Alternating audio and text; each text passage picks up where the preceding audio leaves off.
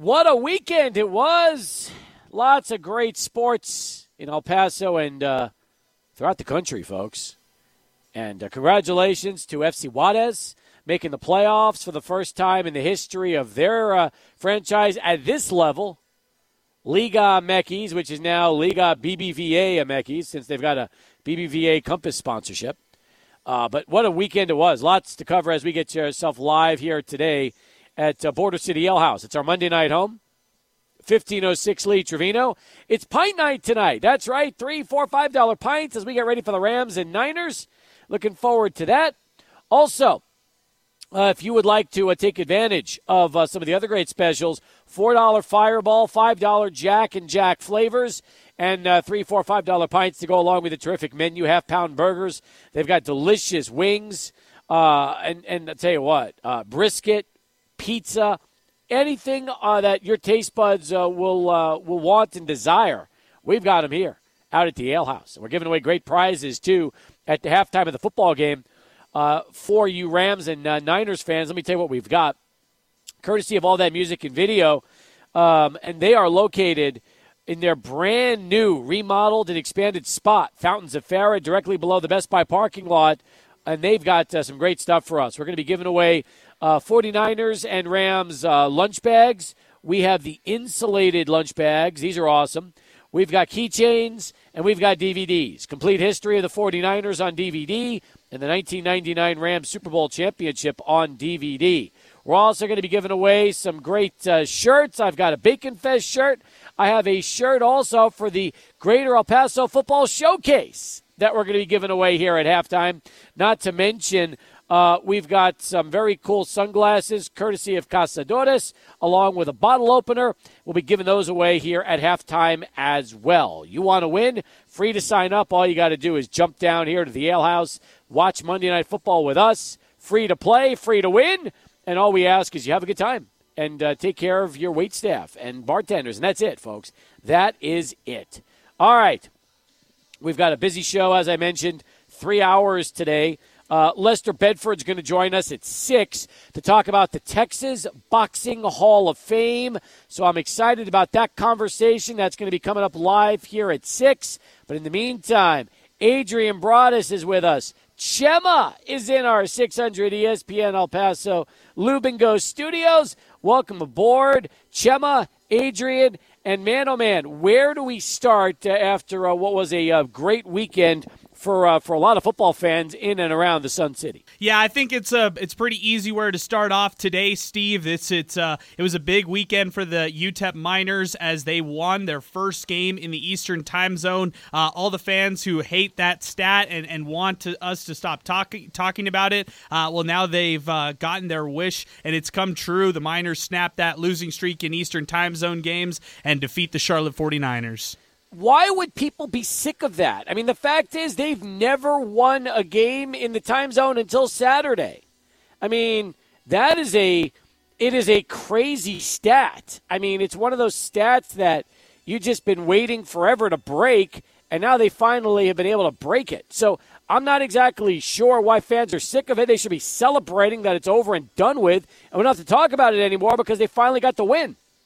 Yeah, it's very true. I, I, think that fans became so cynical toward the end of this stat, Steve, just because it had been brought up left and right. But that makes it even more special. I'm with you completely. I think that by snapping this uh, losing streak that they had in the Eastern time zone, uh, you know, in all those games, it just showed that UTEP was finally able to get over the hump, finally able able to overcome adversity. Uh, and, you know, they, they had many points in that game where it could have flipped the other way to Charlotte's yep. favor. And I'm not I'm not telling you that Charlotte's the best best team by any means, but uh, for the Miners to come out with a win uh, in these kind of conditions, I think it was pretty impressive for this team. Do you know how many bad teams on the East Coast UTEP has lost to during that streak? A ton of them. And and I've always look. My dad told me something a long, long time ago when he was still around. He said, "Doesn't matter how it goes, how impressive it is, who you play, a win's a win." And when it all comes down to it, a is a W. And I agree. And by the way, um, I've I watched uh, you know a good chunk of that game Saturday, and as far as I'm concerned, that was a garbage targeting call. I felt like that play, um, you know, which ultimately led to the final touchdown by Charlotte.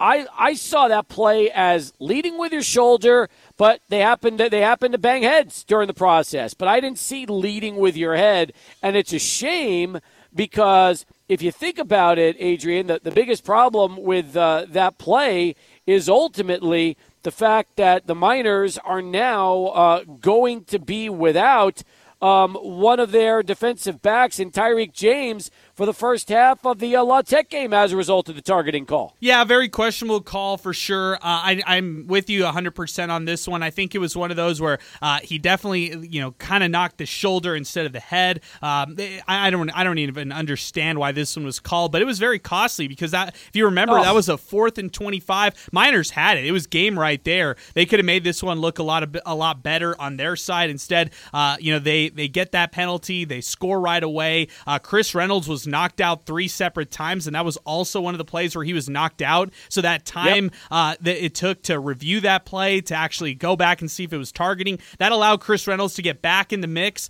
uh, and he threw, you know, he threw another touchdown pass on that drive to seal it on that one. So uh, Charlotte still had a puncher's chance by then. Um, I, I know there were some questions today at the weekly press conference when it came to the late game management by head coach Dana Dimel. But my thing is, when UTEP has a lead, they have to be better at protecting that lead. And I don't know if that's you know uh, stringing together more first downs offensively and and, t- and taking control of time of possession, or if it's scoring more points offensively. But they yep. have to be better when it comes to protecting a lead moving forward. No, I agree with you. Look, when it's 41 21 in the fourth quarter, the game should be over. With 12 minutes left, you shouldn't have to sweat out the final few minutes. 100% right about that. And truth is, they finished with 41 points. So the fact is, they had 41 off that defensive score, and then the offense uh, couldn't put any points up after that. And it's a shame because you're right. You shouldn't have to worry about trying to hold off Charlotte.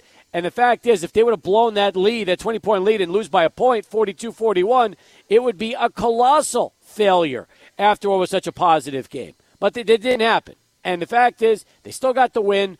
They're 3 and 3. And you want to know something? that defense, um, you know, scored a couple touchdowns. They were in Reynolds' face the entire game. They were hitting hard. They were making plays. Um, you know, that's all you can ask.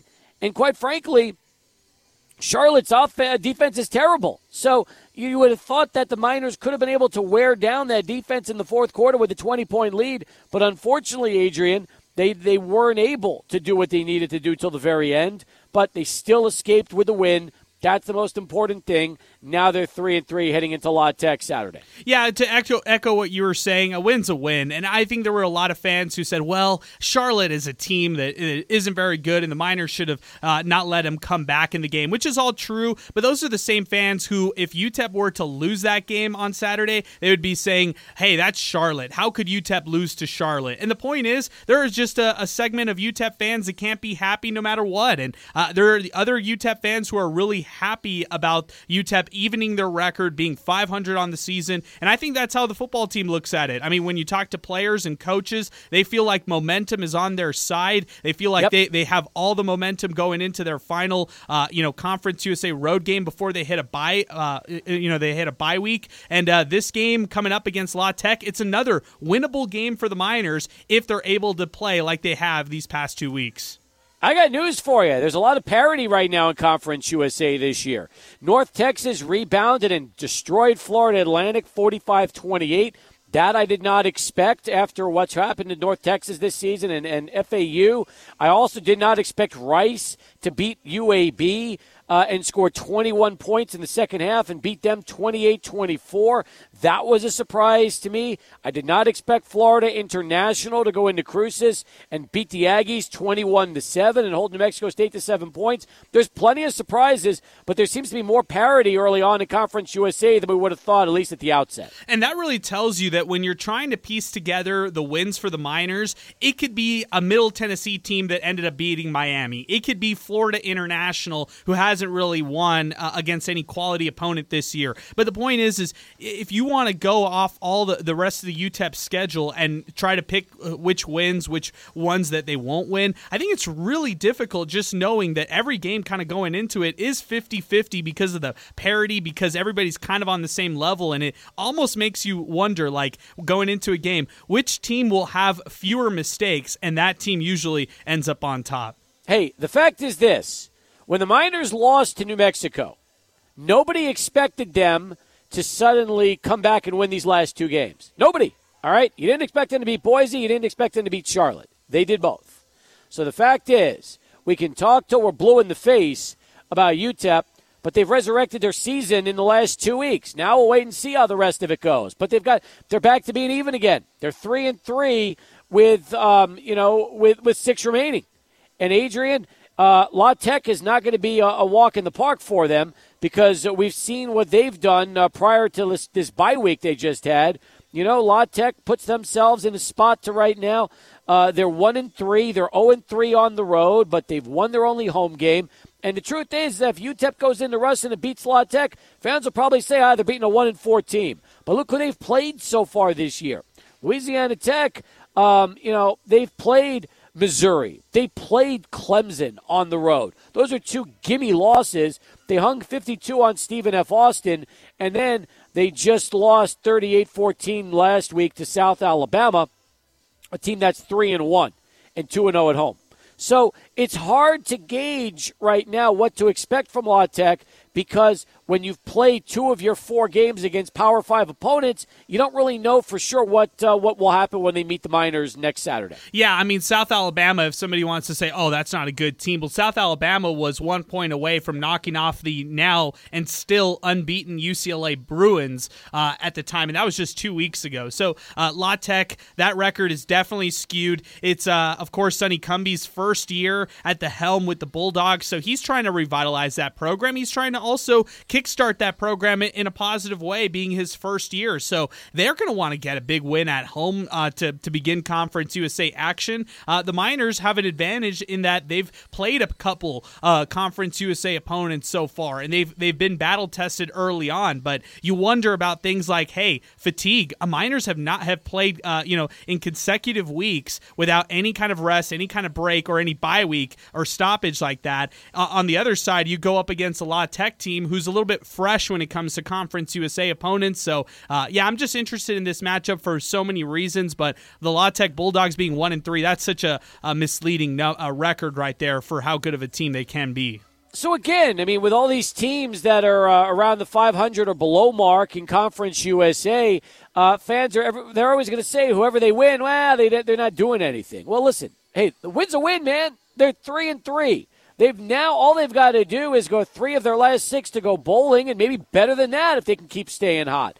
They have confidence. They, you know, Jadrian Taylor who had that 100 yard return, he called into Miner Talk after the game to talk about it with you. Yeah, that's right. And uh, I think he was excited that he got his swagger back a little bit, that uh, the team was a little bit more juiced in the past couple weeks and, and had a lot of, you know, motivation following their, uh, di- you know, their disappointing loss to New Mexico. But hey, Steve, if UTEP plays played like they did against Charlotte and Boise, this team could very well be a 4 and 1 team up to this point. They could have beaten a team like New Mexico and or Texas, but you can't change what happened in the past. No. So now you look at the future with uh, a road game against La Tech, which who are very be- beatable, and to close out the month of October, you're hosting FAU. That's a long road trip for Florida Atlantic, and you're hosting Middle Tennessee. I think those are two beatable opponents as well. We could talk about a we could be talking about a very different uh, team for UTEP going into the month of November if they're able to have success here in this month. Well, that's the question. Look, if they go into Ruston,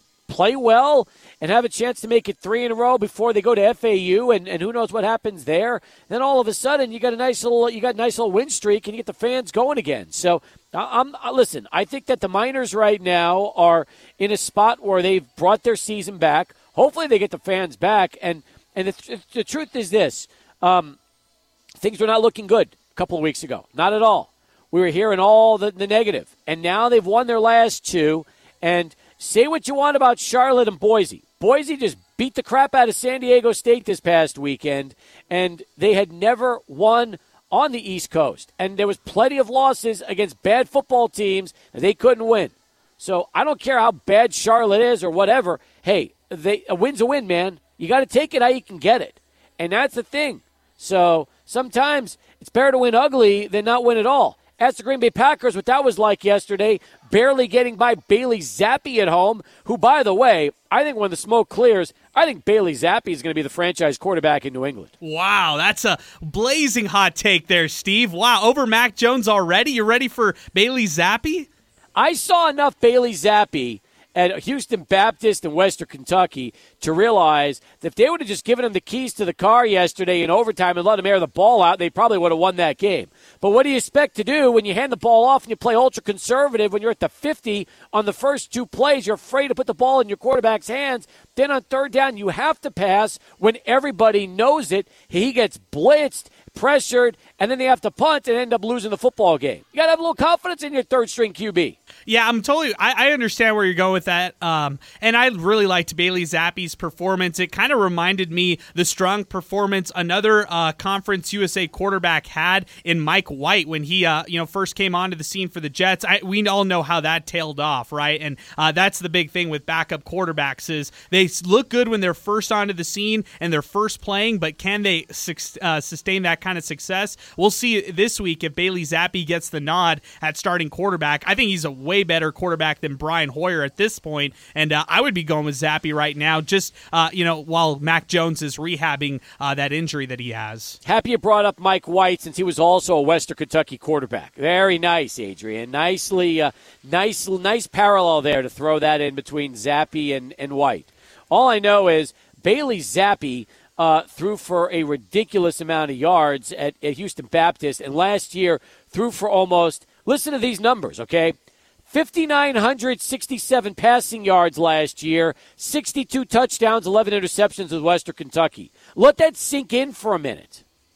I mean, seriously, those those are video game type of numbers, and I know that uh, Western Kentucky was throwing the ball all the different t- all the time last year under Zappe, but that you it's because you have a quarterback who can do that. It's because you have a, a quarterback who can throw in an air raid system, and you can have him have uh, upwards of forty pass attempts every single game. Now, do but, I think the the New England Patriots will do that? No way, but I, I, think they could give him a little bit of a chance to at least show what he has through the air because I, I think they'll be pleasantly surprised. Zappe averaged 426 yards of passing per game last season at Western Kentucky. Most offenses in Conference USA don't average 426 per game. He was doing it on a game by game basis just in the air alone.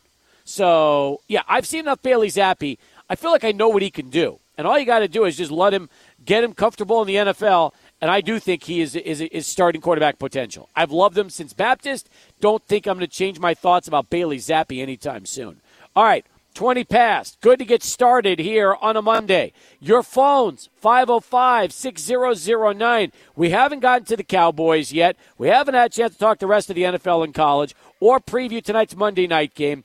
Aaron Judge is still stuck on 61. I'll talk more about that as well as we send it over to Charlie One and get our first traffic update of the afternoon. Welcome back. Sports Talk Live, Border City Ale House, Rams, and 49ers tonight. Come down, watch it with us. Enjoy $5 Jack and Jack flavors, $4 Fireball, 3 4 $5 pints every Monday night here at the Ale House. Win great prizes courtesy of 600 ESPN El Paso and our friends at All That Music and Video, located again in their newly remodeled and expanded spot at the Fountains of Farah, directly below the Best Buy parking lot. Check them out and man, oh man, uh, they got so many things there we'll talk about later. Uh, in the meantime, phones are open for business. 505 6009 is our telephone number. That's 505 6009.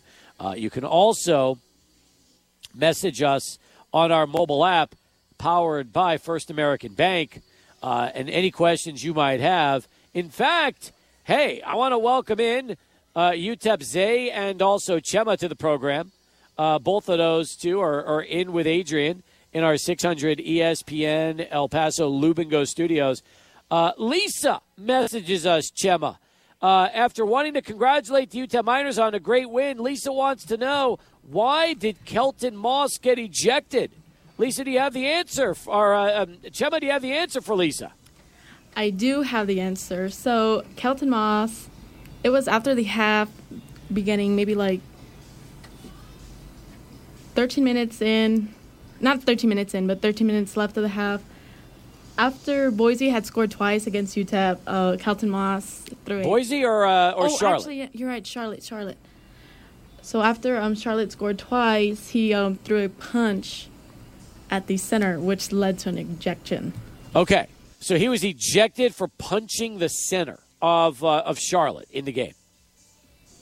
Okay, now that's interesting because Adrian, I don't know how long he'll have to miss. Is that a full game when you're ejected for throwing a punch? Yeah, I'm not sure if that's a full game, but I but I do know that um, you know the Tyreek James situation is going to be one that we're going to have to monitor for uh, a possible half a suspension. I'm not Yep. sure about that one, like on sportsmanlike conduct, if it was after the play or if it was a personal foul during the play. Like th- that one's going to have to be. Uh, we're going to have to ask the avail- availability of him. But you lose Kelton Moss and Tyreek James for a portion of that game against La Tech. That's a blow. That's a big blow for UTEP. Yeah, especially because uh, Kelton Moss is that run stopper. La Tech uh, is what we've seen so far is that they run the ball pretty well. So that that would be a little worrying for me early on. Is how are they going to stop the run if if they're not able to have Kelton Moss from the get go? Zay, what was your biggest takeaway from the UTEP win Saturday? Um, they played really well. I think the offense showed up. I think they scored. I mean, I think they, they proved that they can score in the red zone, that they can convert on opportunities in the red zone. You know, at the start of the season, they didn't really do that well. So I think that's the biggest takeaway for me. All right, red zone production. I agree. You, you want to get points in the red zone. They were able to do that. Um, and the field goal game has been great, hasn't it? Gavin Baechle's been unbelievable. Yes, he has. He's how close? I don't even remember how close he is, but he's about to break that record. Yeah, it's it's he's he's approaching it. He's also won uh, CUSA Special Teams Player of the Week for the second time this season. So that's also very very good. Um, after the uh, bottom of the hour Sports Center break, we'll play for you the Miner Talk montage. What Adrian and Sal were up to after the game, and all the calls and takes that they both uh, had a chance to take after UTEP's win over Charlotte. And we'll also give out some of those awards that you heard on Miner Talk. Chema, you tell me when I asked the question to Zay, what do you think is your biggest takeaway from watching UTEP and Charlotte? If you had to pick one, you know, one thing right now uh, that's different from what it was earlier in the season, what is it? I want to say um, Gavin running the ball. That's what I want to say is, is that you didn't see that in the beginning of the year. He did that. With, he started that with Boise. He's continuing with Charlotte. I think that's really helping that UTEP offense a lot. Yeah, there's no doubt. I mean, when we talked about Gavin Hardison, one of the things we said is, you know, he's always in the pocket trying to create and almost brings a lot of pressure on himself when he's not running or throwing it away. But you look at what he did uh, this past week, and, um, you know, again, five carries, 54 yards. That's a great, uh, great stat. And Chema, you hit the nail on the head.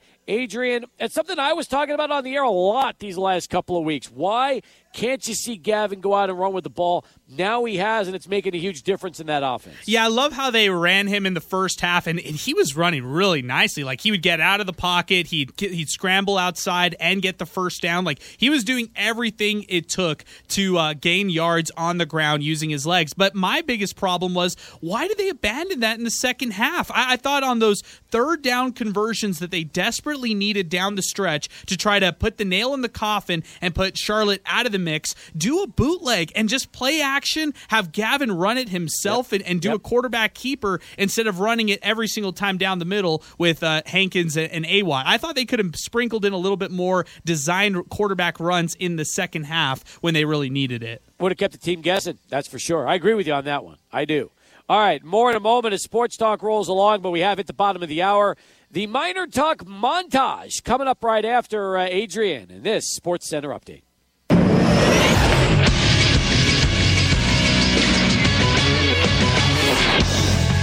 Thank you very much, Steve. Dolphins quarterback Tua Tagovailoa has been ruled out for Sunday's game against the Jets as he continues to progress through concussion protocol. Head coach Mike McDaniel said today there is no time ta- timeline for Tagovailoa's return after he left the Dolphins' 27 to 15 loss to the Bengals in Week Four. Teddy Bridgewater will start Sunday in his place. Uh, Tagovailoa was evaluated for concussions after a similar situation during the Dolphins game against the Bills in week three. He hit the back of his head on the ground and stumbled while trying to return to the huddle after the play. He was immediately taken to the locker room with a head injury, the team announced at the time. He passed the locker room evaluation and returned to the game after halftime with both Tagovailoa and the Dolphins clarifying that his stumble was caused by a back injury. Let's go over to more news today. This out of the NFL as well, and bad news if you're a Denver Broncos fan, as running back Javonte Williams, who is the Broncos' leading rusher, will miss the rest of the season because of a torn ACL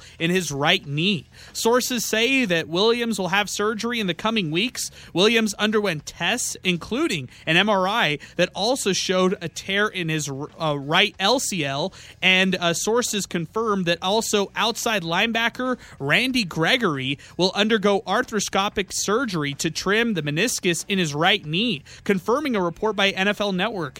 ACL is intact and he's uh, expected to miss two to six weeks. He was sent for an MRI today after he suffered the injury with just under six minutes left in the game. That's a look at your Sports Center update for 600 ESPN El Paso. I'm Adrian Broadus. All right, Adrian, thank you very much. As promised, uh, let's send it out right now to uh, Miner Talk and give you a little montage of what it was like when Adrian and Sal and all of our listeners and callers took the airwaves following uh, the post-game show on Saturday. Well, UTEP has done it. They have snapped the streak in Eastern Time Zone games. UTEP is now 1 26 and 1 in Eastern Time Zone games after what a roller coaster of a finish against the Charlotte 49ers. UTEP 41, Charlotte 35. Uh, just a back and forth contest from the get go.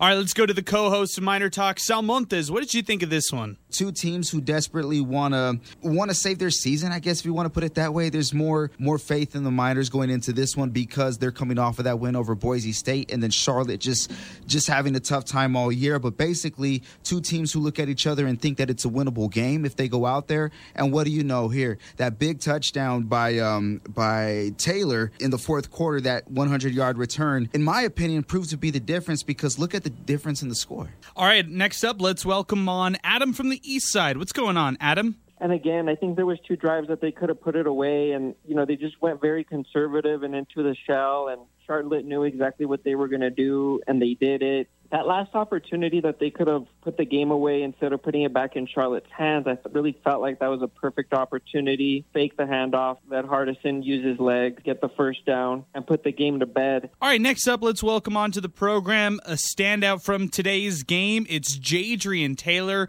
the UTEP defensive end. No, I never had. I haven't had a touchdown since like middle school, so that was my first touchdown in a long time. I was. I ain't gonna lie. It was, it was like a dream come true for real. I've been uh, like all the plays that you imagine before the game. That, that's what happened. Man, we knew not to fold after you know a couple of losses that we had, some disappointing losses. We knew not to fold, and um, you know I was a good leader throughout that time, and I knew that we was gonna be, we was gonna be all right. Like we just gotta stand strong. And after that Boise win, that kind of like got us on the road now. So now we gotta keep on winning. Miner is up next. Miner, go ahead. What do you think of this game? Uh, I'll tell you what, I'm, uh, my hat's off to the guys. Uh, they went out, faced adversity again, but they figured a way to win. And what what amazes me is I'm, I was looking at Miner Illustrated on the message boards. They're happy, but there's a bunch of them in there saying, "Oh God, we were lucky to win this and all that." The way I look at it, sometimes it's it's better to be lucky than good. Let's go to Kevin next as Miner Talk continues. You know, honestly, man, UTEP football should be four and one right now, guys. Honestly, the way they played tonight, they could have easily beaten New Mexico. They could have easily beaten New- North Texas. But you know what? I'll take it, man. Three and three is not that bad. There you go. Those are our comments uh, from a Miner Talk uh, presented by the Oscar Arrieta Allstate Agency. And, and I think the listeners are right. we all know that if UTEP would have played those games against North Texas and um, and and really New Mexico the way they played these last two games, they'd be four and one, not three and three. But you want to know something? You can't change anything. Remember, the reason why the Miners lost those games, it's more to the fact that the offense struggled. And if you really notice the biggest difference in UTEP these last couple of weeks, it's the fact that the offense is putting points on the board more regularly, and they've been able to get the running game going. Adrian, that's that's been the key. You run the ball, good things happen. And for the second game in a row, Gavin Hardison has thrown the ball very efficiently 10 out of 14, 173 yards, three touchdowns, sacked once, no picks. So, you know, they've they've completely flipped the script on the offensive game plan that they had in place for uh, for those first four games. You know, uh, Dana Dimel talked about this today in his weekly press conference. First off, talking about how uh, there's been an identity shift with the offense, and, and it's right in front of our eyes. It's a run-oriented offense that uses its personnel to their best. It's Ronald Awatt, it's uh, Deion Hankins. Didn't use a lot of Ray Flores this weekend, but I, I assume that they will be using him in the run game moving forward a lot. Uh, and and on the other side of it, talking about the Gavin Hardison pass attempts, while Dana Dimel said that 14 to, you know, 10 to 14 pass attempts isn't what he really wants to do. He wants to actually have Gavin attempt more passes. He was just playing to what was working in that game against Charlotte, which was running the ball effectively, especially in the first half, as you saw. Um, I, I, look at the Deion Hankins 34 yard run as one of those staples, as that's why you commit to the run. That's why you give Deion Hankins the ball because you want to get your running backs going, give them that kind of momentum. And look at what we saw from Deion and the whole, entire run game this past weekend. Yeah, you're right. I mean, Deion was 20 carries for 112 yards. Ronald Awatt was 13 carries for 88 yards. And Gavin Hardison was, again, five carries for 50 yards because he was sacked once. So you look at that, that, that takes four yards away. But hey, uh, that's, that's, you know, that's great production. And I know three carries for four yards doesn't seem like a lot when you're Calvin Brownholtz, but those three carries are all on fourth down. Oh man, those four I mean, those three fourth down conversions. Uh, first off, gutsy call by Dana Dimel. I mean, to extend those drives, he understood the importance of scoring points. Talked about that today as well, and he knew that they were uh, that Charlotte on one side was going to score a bunch of points, so he couldn't get off the field in those situations, and he wanted to keep the offense on there uh, to convert on those fourth down conversions. And if you're going up against Charlotte, that's a terrible run defense. Well, pick at their weakness and go for it on fourth and, and one when you have a quarterback like Brownholtz who can do it. And uh, yeah, I think that that uh, play has just leveled up over the weeks, over the months. I mean, even over the years with Brownholtz doing those short runs on fourth down. And yeah, the fact that they converted three of them that that's that's something that's pretty remarkable for this team. Oh my God, you're absolutely 100% right. So that was a big, big deal. All right, again, you want in? We'd love to hear from you. 39 past the hour here on Sports Talk. Our telephone number 505 6009. That will get you right on in and through to Sports Talk. You can also tweet the show at 600 ESPN El Paso. Tweets are coming in from Neff Poppy, Enemy Win 3. That's Adrian. And also our pal Caesar. So we'll get to some of those and read those on air, get to your phone calls. Uh, we haven't even talked Cowboys football yet. I want to get to that as well. Uh, so many more things to talk about over the next two hours, 20 minutes, live with you out here. Border City Ale House, 1506 Lee Trevino, with 600 ESPN El Paso. 48 past the hour, Sports Talk Live, Border City Ale House with you. 505 6009, our telephone number as we send it over to Adrian and get his physical athletics, physical fitness tip of the day. Adrian, what advice do you have for everybody? Thanks, Steve, and thanks to Physical Athletics, the best place to start your fitness journey. I was out there today bright and early, 5 a.m. Sun sun's not out yet, but I had a great time out there. And uh, they remind you don't skip your workout. When you warm up properly, you can prepare your body for your workout, and you can also help prevent any injuries on your end. With physical athletics, you get three big things. Number one, you get access to a strength and conditioning specialist at all times. You get a personalized workout plan that's customized to how you're feeling, and then you get education on the best practices for things like nutrition, fitness, and and your lifestyle. Physical Athletics now accepting new clients. They've got athletes 8 years old all the way up to the professional level, and they've got adults 20 years old all the way up to 80 for beginners or intermediate levels. It's never too late to start your fitness journey. Start it today with Physical Athletics. They've got two locations on the Far East Side at Joe Battle and Eastlake and get a free one week trial to see what they're all about. You can call or text 915 996 4476. That's 915 996 4476 to get started with physical athletics. You know, you're less than three months away from tying the knot. What are some of the things you've noticed the most as you've really been getting into this uh, at, at, physical athletics? Well, first off, is uh, I, have noticed that getting up at four in the morning is never easy, uh, no matter how often you do it on a on a weekly or daily basis. Uh, and I've also noticed that as long as you um, you know incorporate three to four days of of working out or just doing some physical acti- activity uh, during your week, it, it, makes a big difference. You sleep better, you feel better, you have more energy throughout the day. I, you, despite waking up early, I feel like I'm real energized now that I'm, I'm working out regularly with physical athletics. Oh, that's good. That's good. I mean, and by the way, people don't understand this. Um, it's a long day. I mean, starting at you know waking up at four in the morning, you're not getting done until seven at night. That is not an easy day. Not an easy day at all. No, so. not at all. But hey, now you have to go to bed a little earlier. Uh, now that yep. uh, you know I'm doing this kind of stuff, but I, am having a great time, and it's uh, thanks to all those uh, great people out there, and yep, getting me right for the wedding. So this is gonna be uh, this is gonna be a great journey to continue to do. Absolutely. You know, uh, Lisa, who asked earlier about Kelton Moss, just followed up on the app a little while ago. I feel like Kelton Moss doesn't get enough credit. He plays hard and is a good player.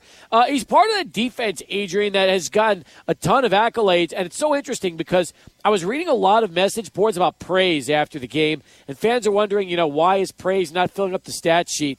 I don't think people realize that not only is he getting double teamed on every play, but teams are simply avoiding him. They're going to the opposite side. They want no part of Praise and when they do decide to challenge him, he's usually right there putting pressure on the quarterback. Yeah, and I still think that Praise is good for one uh, significant play every single game, uh, despite his production, no production on the stat sheet. You you can't really see what he's doing unless you're watching the film and, and seeing how much the opposing teams are game planning against him. If they're going his way, well, they're trying to get the ball out of the quarterback's hand uh, right away. And if they're going, uh, they're trying to game plan against him and try trying to roll the quarterback out, well, that's probably opposite side of Praise Amaewhule, and that's uh, opposing teams knowing his worth, knowing what he could do to a quarterback, and uh, simply going the other direction so he won't cause havoc against them.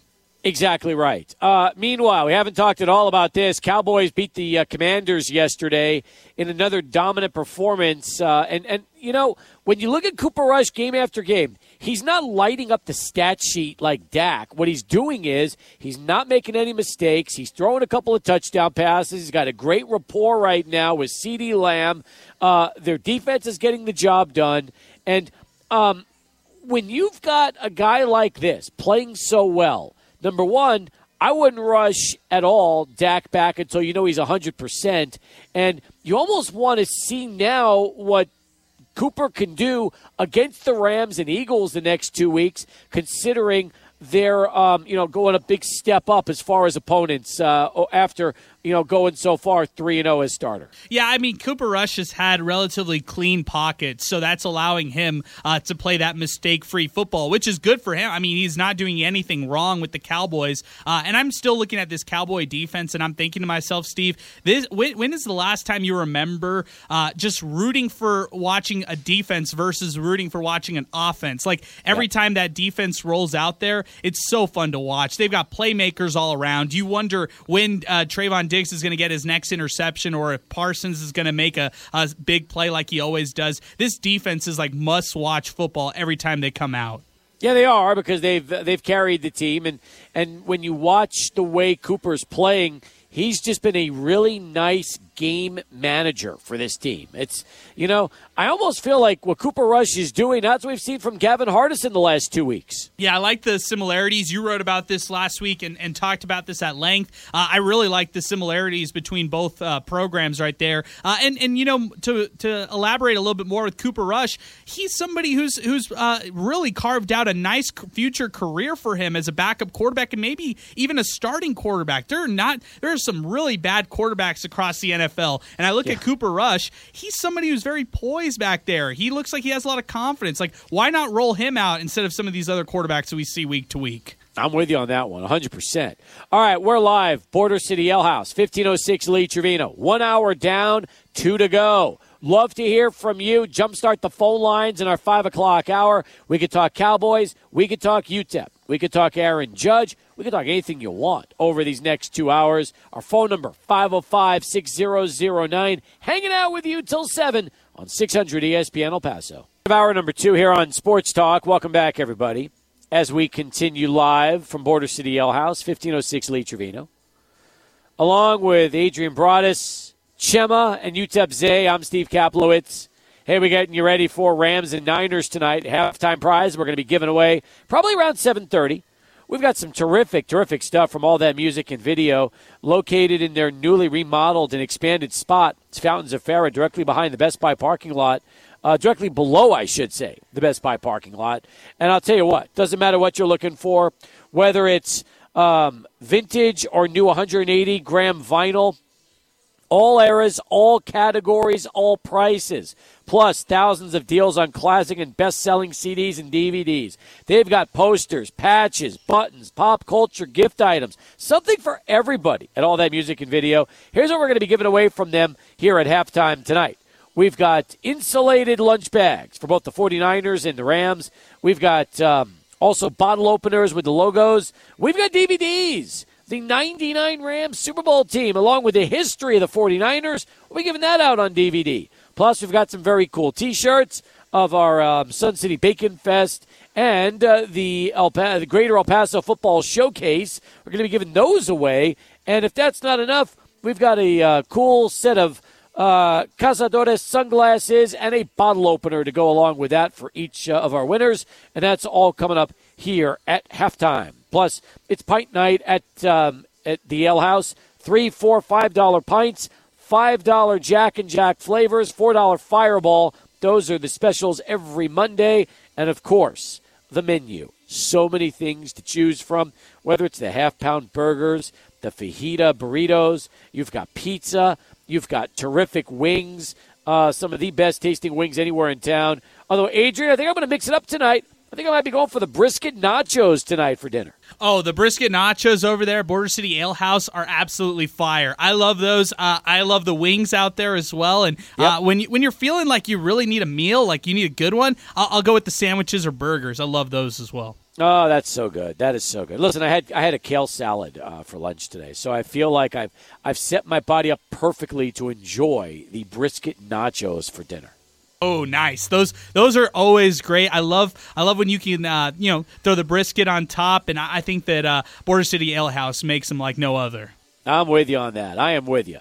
All right, we spent a lot of time in the first hour talking about the UTEP win over Charlotte. We played you some Miner Talk clips as well. We're going to be giving out our awards this hour. Coming up in our 6 o'clock hour, Lester Bedford's going to join us live to talk about the Texas Boxing Hall of Fame, which was announced last week. A lot of El Pasoans in as well, so Lester's going to join us coming up at 6 p.m. here on Sports Talk. But in the meantime, I want to talk about um, the Miners some more. I want to talk about the Cowboys. I wrote about the parallels for these two teams. I thought it continued this weekend, although UTEP, uh, they did get involved in a shootout with Charlotte. And the truth is, Adrian, had the defense not come up big twice, you wonder if the Miners would have been able to survive. Because I was really hoping that the offense could have kept um, Reynolds off the field, but especially in the fourth quarter when they built up that 41-20 uh, that 41-21 lead. You thought the game was over and unfortunately it wasn't. There was still 12 minutes left to play and the Miner offense could not finish off charlotte until late. But a win's a win. They're 3 and 3 They win their first game on the East Coast. Now they get to come back and uh, and get uh, Louisiana Tech this weekend in Ruston with a chance to win three in a row. Yeah, I, I look at la- this past weekend's game, and actually, I, I would not. If you would have told me that UTEP was in a shootout against Charlotte, I would have said, okay, they lost that game because yep. I was not confident whatsoever in UTEP putting points on the board. Uh, but that's, I think, where you get the aggressive play calling early on into this game by head coach Dana Dimel. I mean, they were going for it early on fourth down uh, conversions and attempts. They were trying to do whatever it took to get those uh, late scores. I mean, just look at how, how they closed out the first half. They have that nine play, 82 yard drive that lasted under three minutes. That's unconventional for UTEP, but they score off a 26 yard touchdown pass from Gavin Hardison to Trent Thompson. I thought that drive was exceptional, and that's the uh, kind of aggressive play calling that they needed, uh, you know, to ride ride this uh, momentum into the half and, and try to come out with the victory, which they ultimately did. But I, I think that by getting those uh, early touchdowns in the first half, that gave them that confidence going into the second half to try to seal the deal. I'm with you on that one. Now, if you look at the rest of Conference USA from this weekend, UTSA beat Middle Tennessee 45 to 30. That's still an offense. Frank Harris. How about this, Adrian? 27 of 36, 414 yards, two touchdowns. This comes a week after Middle Tennessee shocked Miami on the road. UTSA goes in there to Murfreesboro and brings um, you know brings the Blue Raiders back down to earth. Yeah, if you uh, looked at the UTSA Twitter account on Friday, you would have thought that UTSA lost this game because the fan the, their fan base was really disappointed um, in the in the sense that they thought they let Middle Tennessee come back into this game, much like the Miner fan base. Some of them thought that they let Charlotte come back in that game. But the bottom line is, uh, you, you're seeing two high power Conference USA teams who love to score, and with Frank Harris, he's been around for a while with UTSA. He's just doing what he's done uh, at a at a way higher level this year by throwing all over the field. He's a he's a solid game manager. He's a somebody who can make plays, and, and he's kind of that playmaker for their offense. Uh, and UTSA, I, I expect them to score a lot of points in every game, just knowing what he could do under center. I'm right with you 100% on that. Um, some of the other games from this past weekend, uh, we're not going to see Western Kentucky this year uh, in, in the, in the, uh, the rest of the season, but they lost to Troy 34 27. Uh, North Texas won their second game in Conference USA. How funny is this? Everybody thought North Texas was garbage because after their win over UTEP, they started losing some games. Well, now they've won their last couple, and uh, after beating uh, UTEP the first week of the season, they came around and put 45 on Florida Atlantic and beat them 45 28. Yeah, I'm still not out on FAU. I think that the Owls are still a good team. You, you heard after the game and, and here uh, to, in today's press conference with Willie Taggart out at FAU that N'Kosi Perry, their quarterback, had pretty much played that game against North Texas injured. So yep. the Mean Green were kind of feasting on a depleted team with Florida Atlantic, who's kind of reeling right now, two and four, trying to keep their season alive. But uh, North Texas needed that win in a big way, and they got it. Now two and zero oh in Conference USA, leading this, uh, you know, leading this league. Two other games I want to talk about. Rice. Rice scores 21 in the second half and stuns UAB 28 24. This was a big, big win for the Owls.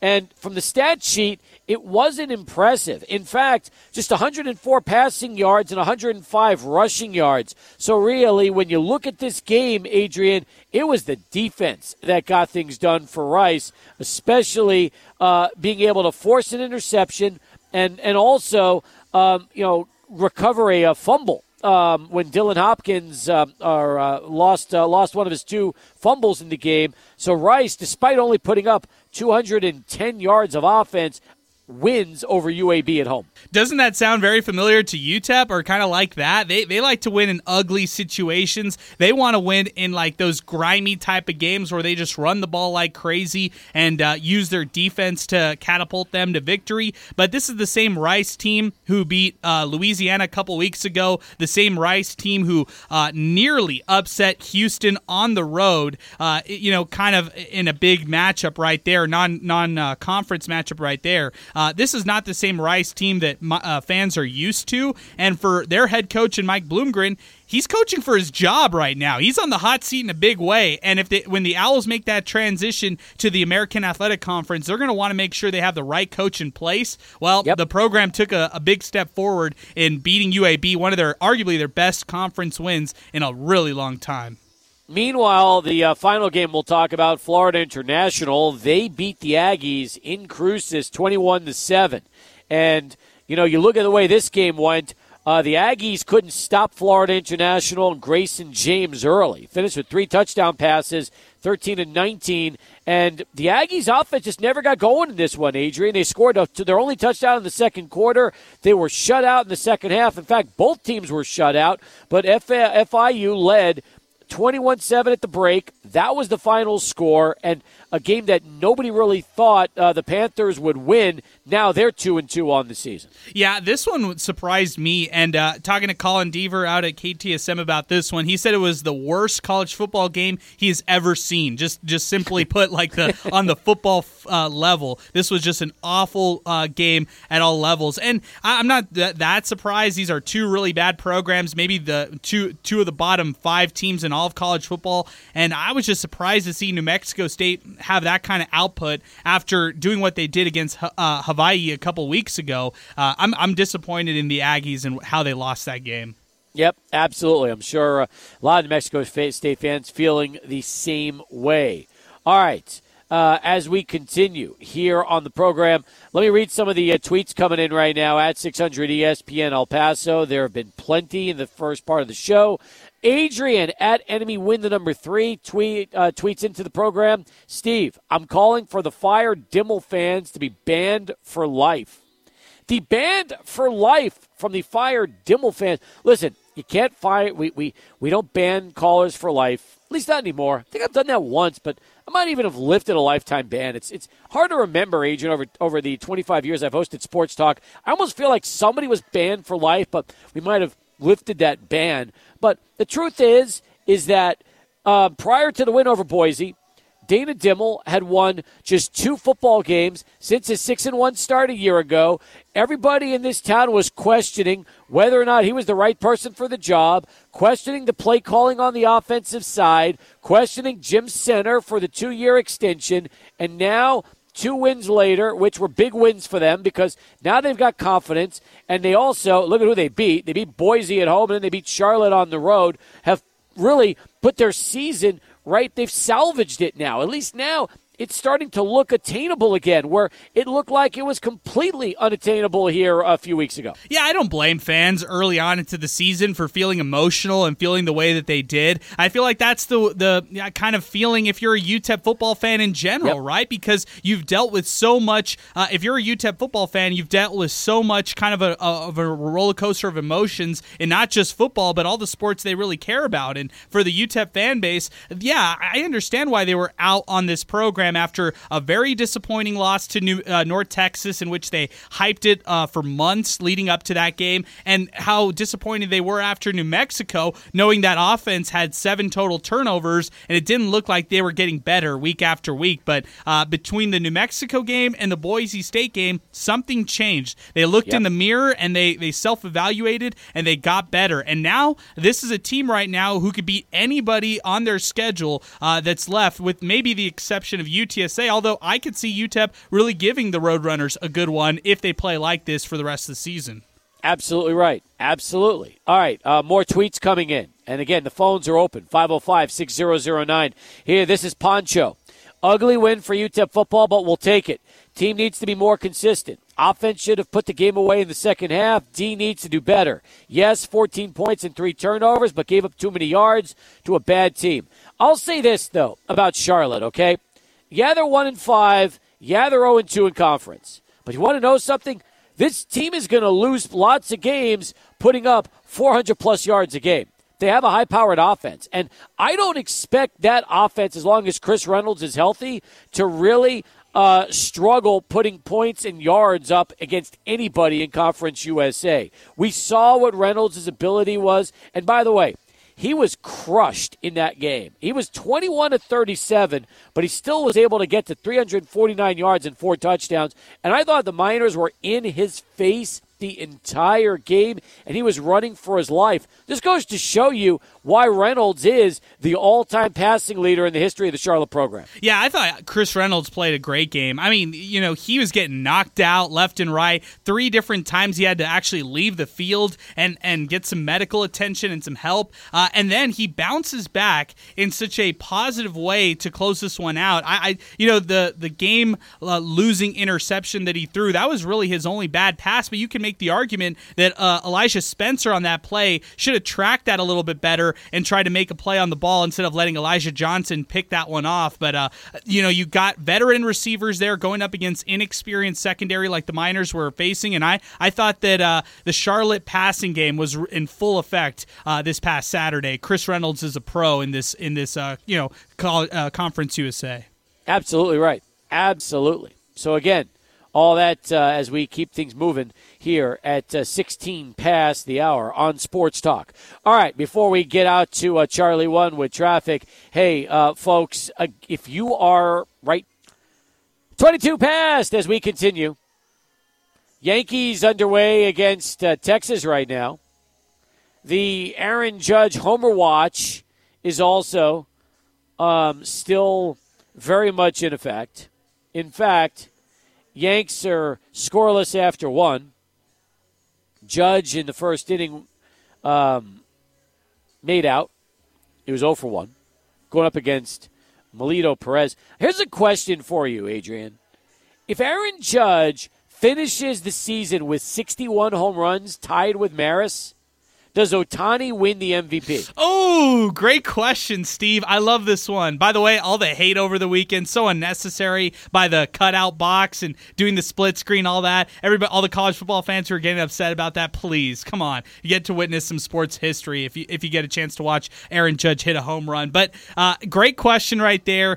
I, I still look at Ohtani and I just think of what a magnificent season he had. Uh, I get it with Aaron Judge tying the AL record, tying the Yankee record. Uh, yeah. Maybe have a chance to beat this record right here, but I'm still looking at Barry Bonds. That's the number for me. Um, I, am now now uh, you know sticking my flag on this one. I'm saying that uh, Ohtani winning the MVP. I still think that might be a stretch. Uh, I think you might just give it to Judge, uh, but by ba- by just barely. What about you, Steve? Where would you go?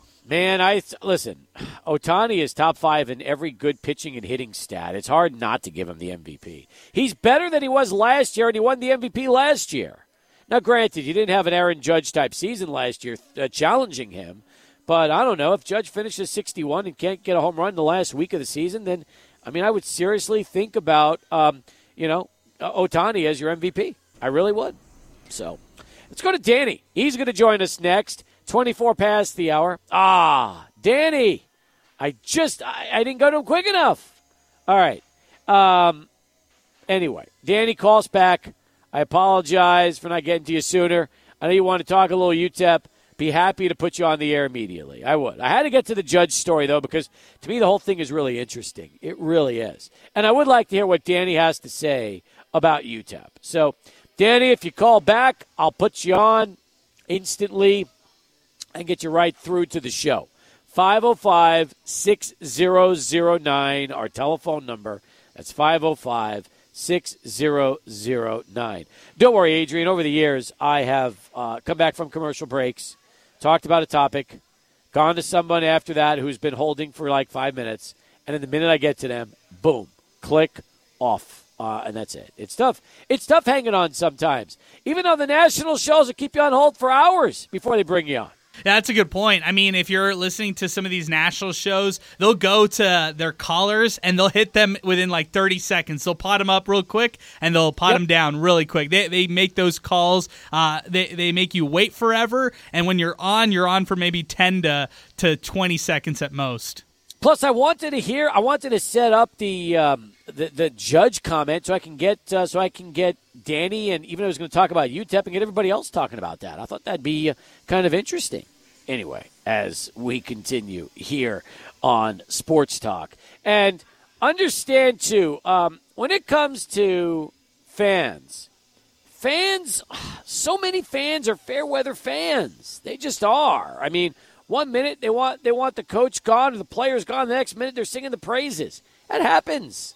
I mean, you know, I know some of the listeners. I was I was looking at uh, specifically Alexa on uh, Twitter because she was going after um, Jacob Cooksey, who was calling for Dimel's head, and now he's singing the praises. And she reminded that is this the same person who tweeted, "Let's uh, fire Dimmel." Now thinks she's uh, coach of the year. I get that, but sometimes fans get so emotionally caught up. One minute they hate their team, the next minute they love their team. That's part about being a fan, right? I mean, it really is. Some people say you have to, uh, you should always support them, win or lose, bar none. But if you go to the games and you're paying to watch a team play, you can be frustrated with your team. We've always talked about this. Hey, if you pay to go see a team, you have every right to boo them if they're not playing well. That was another one of my favorite topics over the years. When people used to call in and say that you should never boo college athletes because they're not getting paid to play.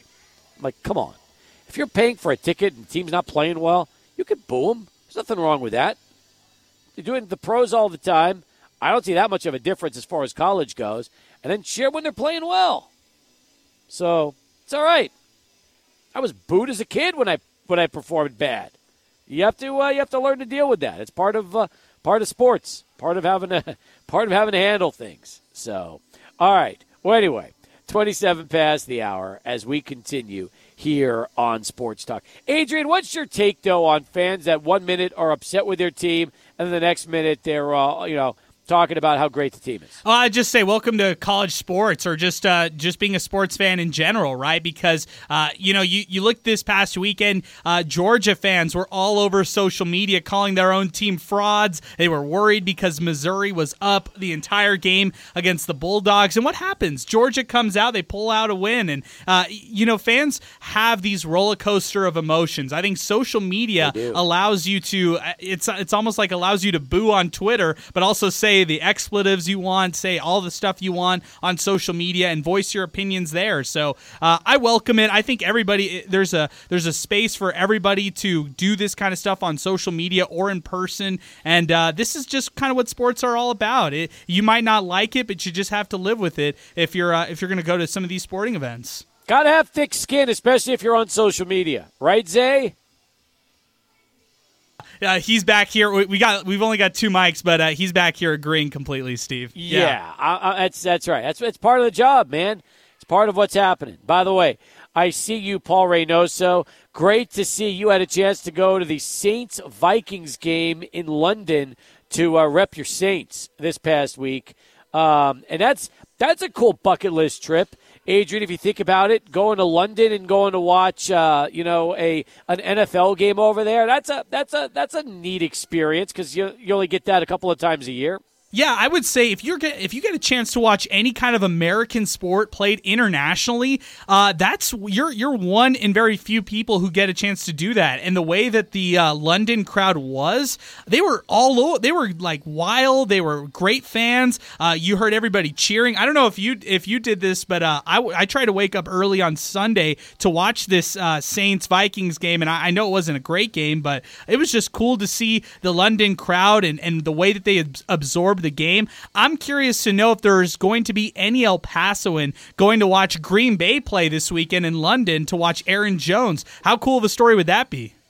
I forgot about that because they're, they're doing this for a couple of weeks in a row. So you're right about that. So Green Bay goes to London and they play the Giants, which um, is a it's 7:30 in the morning. That's the time we get it um, on the NFL Network, and that is interesting because that is called a Green Bay home game, isn't it? That's that's one of the that's one of the games where they'll they'll be uh, you know instead of Lambeau, they're going to be at Tottenham Hotspur Stadium. That's right. And uh, this is, like you said, one of a few uh, international games that they'll be having. I believe at the end of this month, we'll see one at Wembley Stadium. It's the Broncos taking on the Jaguars, and it seems like Jacksonville goes to uh, London all the time. And then later on in the year, Steve, we are going to get a game played out in Germany and Mexico later on. I think the Germany game is Seahawks Bucks, and that's Sunday, November 13th. Absolutely right. Absolutely. 31 past the hour as we continue here on Sports Talk. More in a moment. Your phones as well. 505 6009. That gets you right on in and through to the program. 505 6009 is our telephone number. As uh, Sports Talk continues, is Danny back? No. Okay. Robert, you're coming up next right after Adrian in this bottom of the hour Sports Center update. Adrian, thank you very much. Robert's coming up. He's joining us next as we continue here on Sports Talk. Robert, welcome. Thanks for the call. How are you? Hey, I'm doing great, Steve. Thank you for having me. Sure thing. Taking my call, rather. Uh, I want really, I just want to talk real quick, real quick about the UTEP. I'm UTEP all the way, hundred percent. You know, but uh, I just have a question about their discipline, Steve, Yeah. on the field and off the field. Their sideline decorum is terrible. Um, you know, for example, they were they were winning the game here right before halftime. I think the the lead was about 15 points, maybe 20. I don't remember exactly. But guy, guys when the when the camera pans to the sidelines, they're dancing, they're hooping and hollering, you know, and they got half a game to go. And you saw what happened at the end of the game. They, you know, you got to act like you've been there before, and and they, that's not with UTEP. That's not about what UTEP does. You know, they're acting like acting a fool. I'm I'm sorry to say that because they're they're my team. But when they when they start acting like that at halftime with a well about two uh, two touchdown lead, you know that's not the time to be acting like that at all. Now, are you now? Here's the thing. Here's my question. Okay, they were they were. It was a 10-7 game. If you're talking about when you had the Thompson touchdown pass and then the Knight fumble return, they're up 24-7, and you have the two scores in like a 13 second period, and you pan to the sidelines and they're celebrating. But you got to get excited, right? You just scored two touchdowns, and I know you probably think, well, act like you've been there before. They haven't been there before. That's the thing. It's like with UTEP, you know, they just turned the entire game around on two plays in less than uh, 15 seconds. Well, sure, you've got to play with enthusiasm, and you've got to play with intensity the whole bit, and you got to celebrate. But there's there's a way to do it with, I don't know. You just got to act like you've been there before. I don't care if you haven't. Yeah. That's what, what one of the coaches said. You've got to act like you've been there, and you're going to do it again next week. Not Right. like this is the first thing in your life because Right, the kids right. have been playing since junior high. And No, that's, that's what I'm true. talking about. I'm real. I'm real disappointed about their sideline discipline and their on-field discipline. You get two uh, 15-yard penalties uh, in the game. One was blatant, one was questionable, and so. But you, regardless, you've got to control that discipline because it's going to come uh, and bite you in the butt later on in the game. I don't care what anybody says; it's going to come and bite you when the teams get tougher and the, the going gets tough.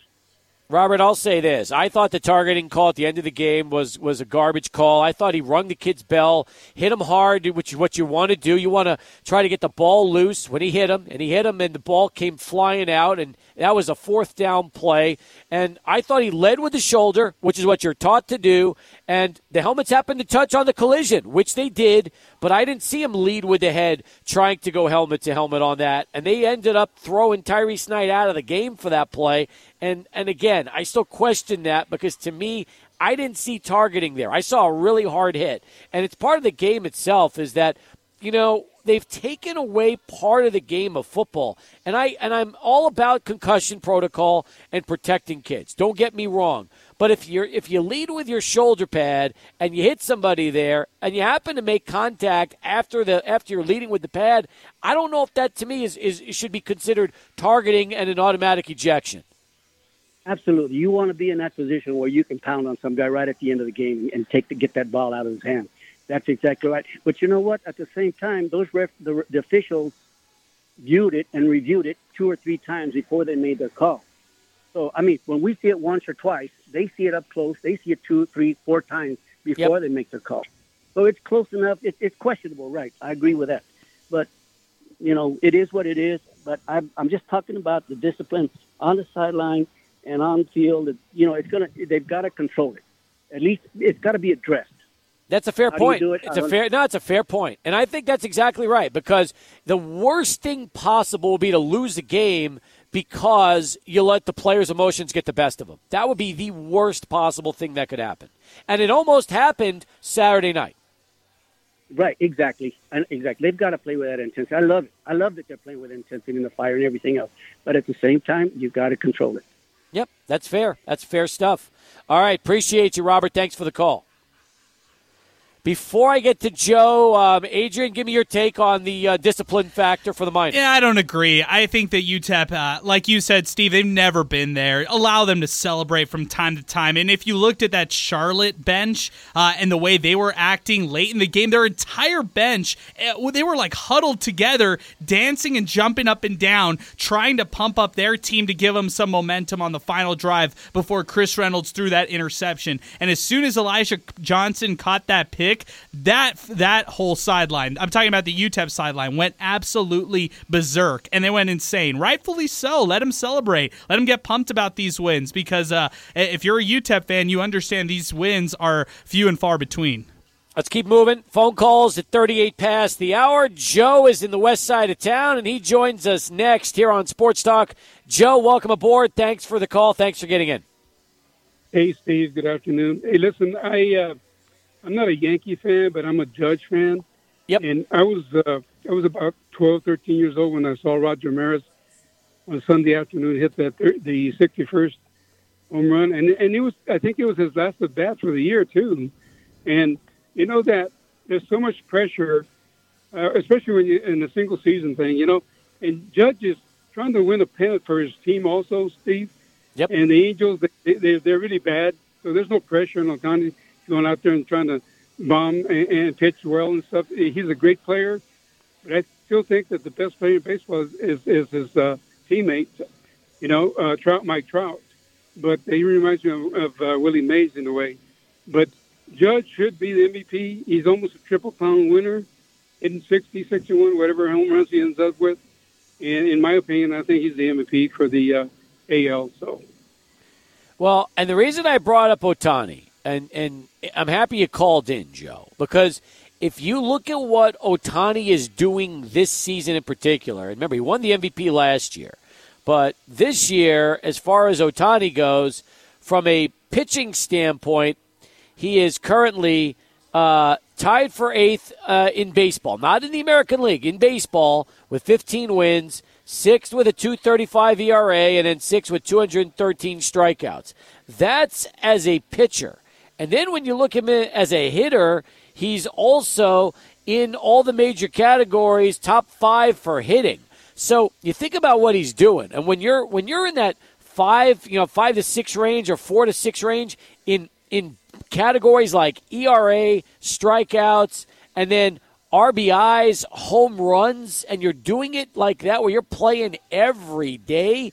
That's that's phenomenal, Joe. And I've been telling people this. This could become the norm for Shohei Ohtani. This might not even be that great a season. This could be what we see for the next three to five years as he's in his prime. He doesn't have any pressure, Steve. There's no pressure on him winning the pennant. And you can go out there and be great in pitching, be great in hitting. But he doesn't have he doesn't have that pennant race that the judge has on his back. And there were days where he was the only guy that was he was practically carried his team for for a couple of weeks there for when they were really struggling. Yep. You know, right yep. after the uh, right after the uh, All Star break, they were, I mean, they were losing like eight out of ten and stuff like that. But the judge was still trying to carry the team on his back, and he did there for a while.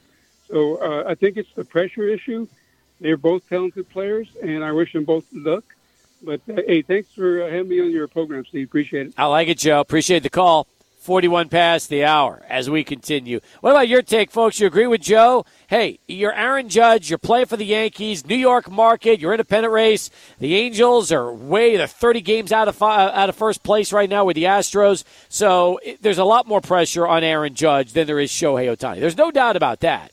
But to see what Shohei does on a night in night out basis is really nothing short of phenomenal.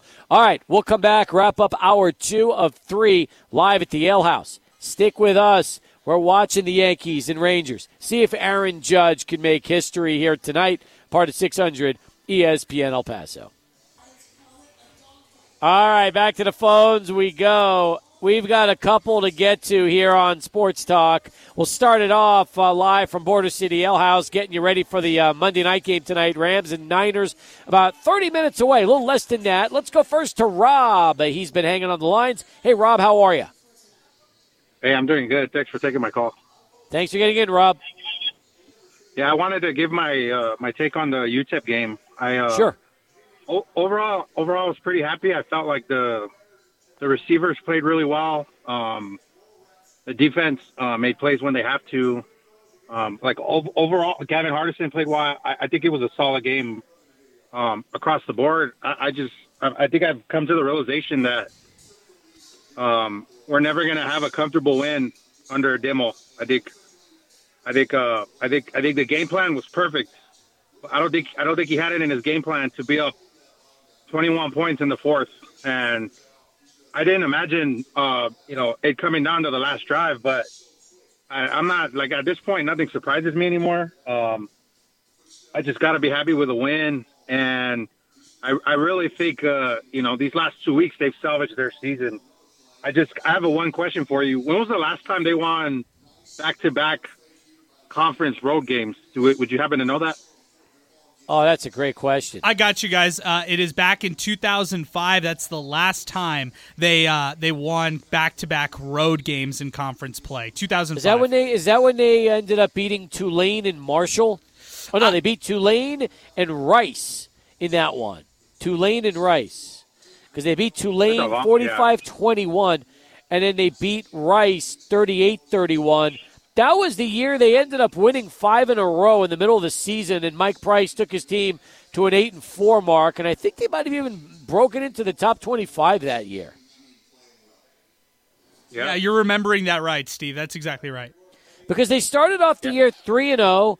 They lost to Memphis 27-20 and then they rebounded and won 5 in a row. They beat Tulane, Marshall, Rice, Tulsa and Texas Southern. It's a really good run for them back in 05 with Mike Price. That was Price's second year at UTEP. Yeah, it's, I mean, it's been a, I mean, I was in high school when that happened, so it's just been a really long time. But it's been a long Um, time. Yes. just yeah, and my, my my last comment is is I, I don't know. I'm just I'm not a fan. I've never been a fan of the head coach calling plays, unless you're uh, Sean McVay, but you're not, and no one is. So That's true. I feel That's like true. I feel like I feel like the head. I mean, I'm a Denver fan. I see it with Hackett every week. He misses so much in-game, uh, you know, decisions because he's too worried about the play call. And I feel like the same. It's the same problem with UTEP. And you look at Saban. If you look at Bill Belichick, uh, uh, you know, across the board, these guys let their coordinators handle it. That's the point of a coordinator. Um, I feel like if the head coach is, is diving into every play, he's going to miss a lot of a, a, lot of what's happening around him. And I, I just never been a fan of that. I hope hope that changes one day. But uh, thanks for taking my call. Appreciate it, Rob. Thanks for getting in with the call. Let's wrap up the hour with Miner Eddie Smack. He'll end uh, the 5 o'clock hour with us on Sports Talk. Eddie Smack, what's going on? How are ya? I'm well, Eddie. How are you? Oh, you know I'm excited. I'm fired up.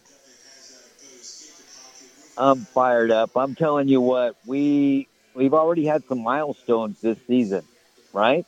We've had milestones in the last two weeks. Exactly. Boise State, the East Coast, and then based on what that last caller was saying, so if we win another game on the road in the conference, that's another milestone, right? Well, it'll be the first time in what 17 years they've won back-to-back road games in conference play, and they didn't win back-to-back in 05. They won two in a row because they played a home game in between. But yeah, it's been a while since UTEP's won back-to-back conference road games. That's for sure. Yeah. So I'll tell you what, I just like the way everything's progressing in the development. Um, I really like the way the defense is progressing. But I'll tell you what, I thought that offensive line was very physical uh, Saturday, and I think we're we're just we're we're gelling on the offensive line, and I think that's going to make our running game uh, pretty stout for the rest of the season. So I wanted to make that point. No, I think that's that's that's accurate. I mean, the offense is looking much better. I like the way they've they've they've run the ball, and it's definitely made. I think running the ball has made Gavin's life a lot easier, and Gavin running the ball has added a new dimension to his game. Yes, and and you know how I feel about Demo, so I will no longer, from this day on, call him Coach Demo. From this point on, he's Uncle Demo. Oh wow, you guys are related now. That's nice. um, can you have him give you part of his bonus if he uh, you know hits a couple of milestones this year for uh, salary? You should if you're if you're related now as an uncle, you should you should hit him up for a loan. Anyhow, we'll talk about something different later on this week. I'm going to pop your uh, brains for something else, but uh, I'm really excited. It's going to be a great game Saturday. That's a pretty much a pick 'em. There you go. I agree with you. Good job, Eddie Smack. Appreciate the call. Lester Bedford going to begin our six o'clock hour. We're live, Border City Ale House with you. Sports Talk at 600 ESPN El Paso. Along with Adrian Broaddus, Chema, and UTEP Zay. Full house back at our Lubingo studios. I'm Steve Kaplow. It's coming your way live out here at the Ale House. Border City Ale House, 1506 Lee Trevino. Hanging with you, getting ready to watch Troy Aikman along with Joe Buck call the uh, 49ers and the Rams out here uh, in just a little bit. You want to win with us? We're giving away some great prizes at halftime. Just come down and join us, and you can get a chance to watch uh, what'll be a pretty entertaining football game. And while you're at it, enjoy three, four, five dollar pints, four dollar Fireball, and five dollar Jack and Jack flavors out here at the Ale House. Want to go back to the phones? Joining us on the hotline right now is uh, a man that I've been talking to uh, on this show for uh, nearly 25 years and very excited that uh, he's been able to help launch a Texas Boxing Hall of Fame for the first time ever. He's Lester Bedford, and he joins us here on Sports Talk to begin our third and final hour. Lester, welcome back. Good to have you. How you doing today? Oh, very good, very good. Thank you. Uh, happy to be on, and we have a new nickname for my next fighter, Fireball. I like that Fireball. These are cheap fireballs there at the. Okay, so that's my next nickname. I like that. I think that'll be good, and Fireball will be a good nickname for a fighter, especially if he's got knockout Yeah. power and he's and he's active. Fireball will be perfect. So I like it. yeah, exactly. Hey, Yeah, um, happy to be here. I, I love this with the Texas Boxing Hall of Fame. Let's just start off by uh, you know talking about the formation of the hall. How long have you been wanting to help launch a Hall of Fame for boxing in the state of Texas? Well, I've, been in boxing 42 years since about 1981, something like almost 42 years, and I've been involved in over 700 boxing events and 200 world, 200 of which world title fights. So, I've seen the uh, the best and the worst that there is in Texas, and and uh, this really is the best state for boxing in the country, in my opinion. There's more uh, live boxing in Texas than any other state, and you know, with uh, uh, we have lots of great boxing markets, El Paso being one of them. And of course, Dallas Fort Worth now with AT&T Stadium on fire, and uh, and San Antonio with the Alamo Dome, AT&T Center, and you've got uh, uh, Houston with some big fights down there, and Corpus Christi's had a bunch along the way. Uh, anyway, it's a- just a great boxing state. El Paso being just one of them. So, um, you know, it's um, it gets frustrating after a while when you watch the International Boxing Hall of Fame. We have 28 world champions from Texas. Six are in the Boxing Hall of Fame, and um, you know, I think there's probably about five more that need to be in there that haven't been honored. But the ones I'm really think all along have never been honored. That you know they they were exceptional fighters, either amateur or pro, uh, or a combination of both, or they were people who contributed along the way to make boxing great. And uh, there's so many contributors like uh, corner people, uh, cut men, uh, trainers, managers, promoters, uh, media, and uh, just so in case nobody knows, Steve, my friend Steve Kaplowitz, ESPN Radio, is in our list of uh, the Texas Boxing Hall of Fame for the media. So uh, we have several people from uh, El Paso that we're able to honor through this organization, and Steve, you've been one of them for all your all you've done for boxing. You've covered for 25 years and helped make it a success there in El Paso. And uh, but uh, yeah, we're we're, uh, I've been thinking about it for a long time. Uh, this, you know, it's these fighters give so much, and you see them, you see them uh, pour their guts out there, and later on down the road, you see some of them. You know, they paid a big price physically. Maybe they don't walk quite as well. Maybe they maybe don't talk quite as well or something. And and but they they poured their guts out for years for fans. And time now, you know, now that the career's over, let's don't forget about them. Let's honor them. I think it's awesome. I really do. And by the way, um, you know, uh, just uh, when I first uh, had a chance to hear the news that I was part of this, uh, obviously I was honored, humbled, and something I would never have expected. So I appreciate you uh, just thinking about me and, and, my colleagues here in El Paso, fighters, media, and, and people that you've honored from this city. Um, I'm amazed. Lester, that you went back over a hundred years to try to put this together and really not just do something that's happened over the course of your 42 years in the sport, but obviously all those years that preceded you. You wanted to make sure that some of Texas's best uh, deserved their place in uh, you know in, in the hall. Yeah. Oh, yeah. We went back all the way to 1908 when Jack Johnson won the World Heavyweight Championship and uh, became the World Heavyweight Champion. So you know, uh, so we had a lot of catching up to do, and uh, so we we went back and we found the 100 best fighters in the state of Texas history, approximately right at 100, or maybe 102 or three. We've added some because we actually missed some along the way. When we put the list out, we had some people remind us, and so uh, uh, 100 the uh, we went all the way back. There was a lot of it was very difficult to research those fighters back uh, before about 1950. Uh, we had pretty good uh, handle on everything after that.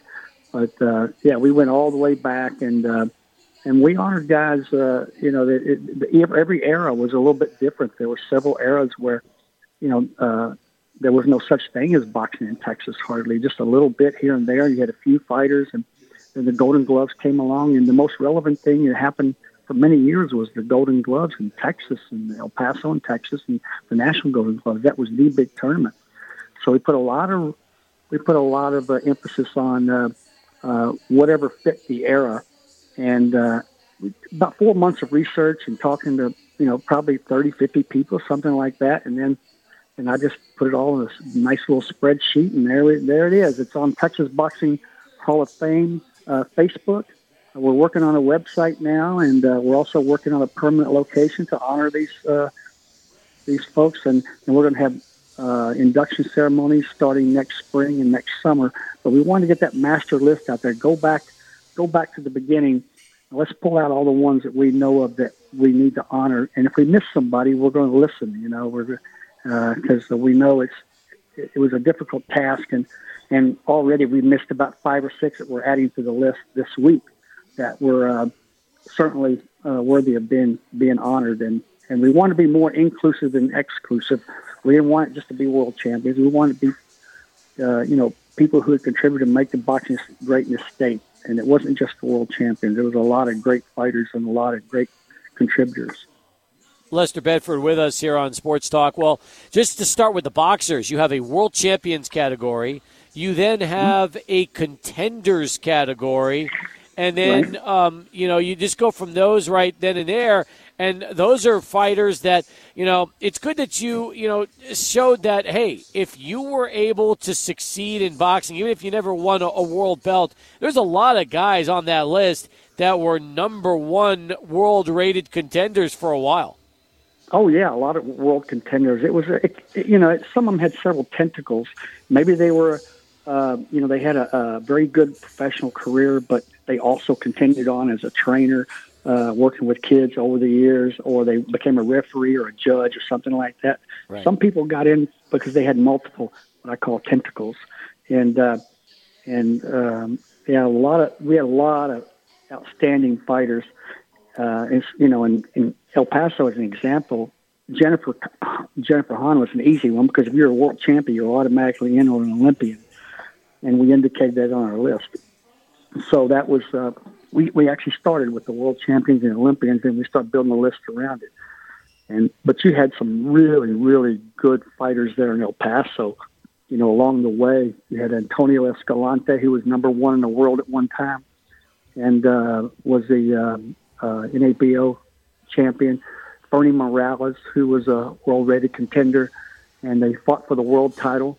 And he was the NABF champion, WBA America's champion. And you had uh, uh, Jake Martinez, who initially I thought we were going to put him in there because he was a 40 year official. He was he had refereed, he had judged, and he had kept time and professional boxing and amateur boxing, heavy involved Golden Gloves. But then I got started researching. he was a three-time Texas Golden Gloves champion and a national Golden Gloves champion. So you know, it's uh, uh, that's one that we almost missed. There's a Jorge Munoz that was a national AAU champion, national Golden Gloves champion, three-time Texas Golden Gloves champion from El Paso back in the 50s. And you had Juan Lezcano, uh, who was a terrific fighter out of El Paso, that uh, world-rated contender and top five in the world. Had uh, world title challenger. He was NABF champion. Won Texas Golden Gloves. Uh, you know, he was a ter- he was a terrific fighter. Had a couple of signature wins uh, over. Um, um, let's see, Jesse James Leija, the former world two-time world champion, and uh, also uh, was it Stevie Johnston? Like, yeah, it was Stevie Johnston. Yep. Yeah, absolutely. Stevie Johnston, another world champion. So, so Juan had two wins of world champions, and you had uh, Pete Melendez from El Paso, and uh, Pete was a two-time national Golden Gloves champion, two-time Texas Golden Gloves champion. He won the national Golden Gloves back in the '50s when it was it was the hardest tournament in the world to win. Damn near. He didn't have much of a pro career, but didn't matter because he had such a great amateur career. And then um, had Ross Puritty, uh, who fought for the um, uh, maybe the best known heavyweight. I mean, the least known, the best of the least known heavyweights in Texas history. Uh, from El Paso was a football player right there at uh, at UTEP, and and uh, Ross was a Ross was a great one. He uh, WBA international champion. He knocked out Vladimir Klitschko when he was 22 and 0, uh, the former world heavyweight champion. Well, Ross Puritty from El Paso, Texas, knocked him out, and uh, he had a he had a great he had a great career. So that's your fighters right there from uh, from El Paso, and not very many of them. But this hey, this is a fairly exclusive group. You know, it's uh, there's been a lot of great fighters come out of El Paso, but that's the best, the best from El Paso. And then, uh, you know, in our, um, so that that's, uh, and then if you don't mind, I'll, I'll just tell you who all who we all we have as officials out of. Uh, we got officials, uh, uh, Jerry L. Wright, many years judge, referee, uh, amateur professional, worked multiple world title bouts, was a head referee of the Golden Gloves, 40 years in boxing. We got, uh, let me see who else here, and um, uh, then we, uh, uh, oh, oh, oh, I almost forgot. Um, um, we had uh, also Junior Vicencio, uh, you know, had the Golden Gloves for many years there in El Paso, and uh, and I didn't realize that he, you know, we, we all knew he was a uh, worked as an official for many years too, professional and amateur boxing, but he was a three-time Texas Golden Gloves champion when it was a damn tough tournament, man. It, it's it's hard now, but back then when when Junior was a Junior was a three-time Texas Golden Glove champion, it was really difficult. So he could have gone in as official or a fighter, but we we've got him in as official. But uh, we also honored him for uh, for being a contri- what we call a contributor, and uh, uh, he was the one uh, contributor that we had from El Paso, the most relevant. And then then and uh, from the media, we got the we got the great Steve Kaplowitz. All right. uh, then we got the Bill Knight from the El Paso Times. Uh, a lot of great coverage for 35, 40 years for boxing, uh, and and you know just a terrific writer and uh, and really and uh, also Matt Aguilar, probably 20, 25 years of covering boxing. Now he's covering on the national scene as well, and. Uh, a great photographer from El Paso for the El Paso Times for many years and uh, shot many, many, uh, every big fight in El Paso, uh, Ruben Ramirez. So El Paso is well represented. It really is. We're with Lester Bedford right now. He is uh, the organizer. He has founded the uh, Texas Boxing Hall of Fame. Were you by yourself with this, or did you have others that were co-founders with you on the project? Well, uh, my the co-founder is uh, my co-founder is uh, George Foreman Jr. We we became friends. I worked with uh, George Senior on several of his fights along the way, and then and then uh, worked with um, uh, George Jr. and doing some things in Texas with uh, with with his dad. And so, you know, we were talking one day, and I said, "Hey, man, I need somebody to somebody to." To get involved the Texas Boxing Hall of Fame with me. He said, me, "Hey, I'm in. Count me in." And uh, he he kept calling me and bugging me, saying, "Hey, I want to I want to be involved in this thing. Let's get it started." So so he was a huge help in us getting the uh, all the the uh, nonprofit organization stuff uh, settled with the state of Texas. We're a nonprofit corporation through the state of Texas, and uh, and George has uh, been instrumental in helping in different ways. But we've got several people that stepped up and helped us build this list and and uh, make suggestions and and um, um, and so you know, yeah, no, I didn't do it by myself. I did a lot of work, but but uh, and it was you know kind of my idea initially. Maybe others had thought of it. Maybe somebody else would come along with their own boxing Hall of Fame, but uh, this is going to be a good one, and and I think it's going to stick around for a long time. We're going to honor them the right way, and so.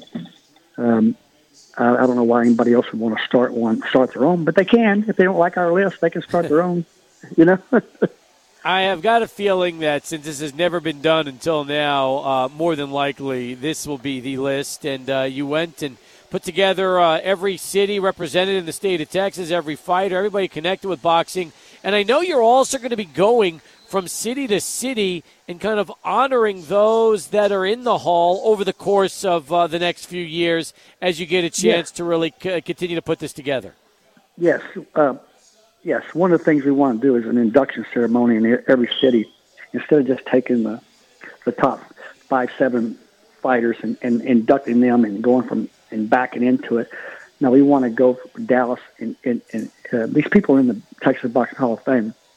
We don't want them to have to wait 12, 15 years. We're 100 years behind. So it was important to go ahead, uh, from my standpoint, you know, having watched NFL uh, NBA basketball, Major League Baseball, all those Hall of Fames, guys sit around for 10, 15, 20 years, 30 years, you know, waiting for their, name to be called and not never never know if they're ever going to be honored in any way.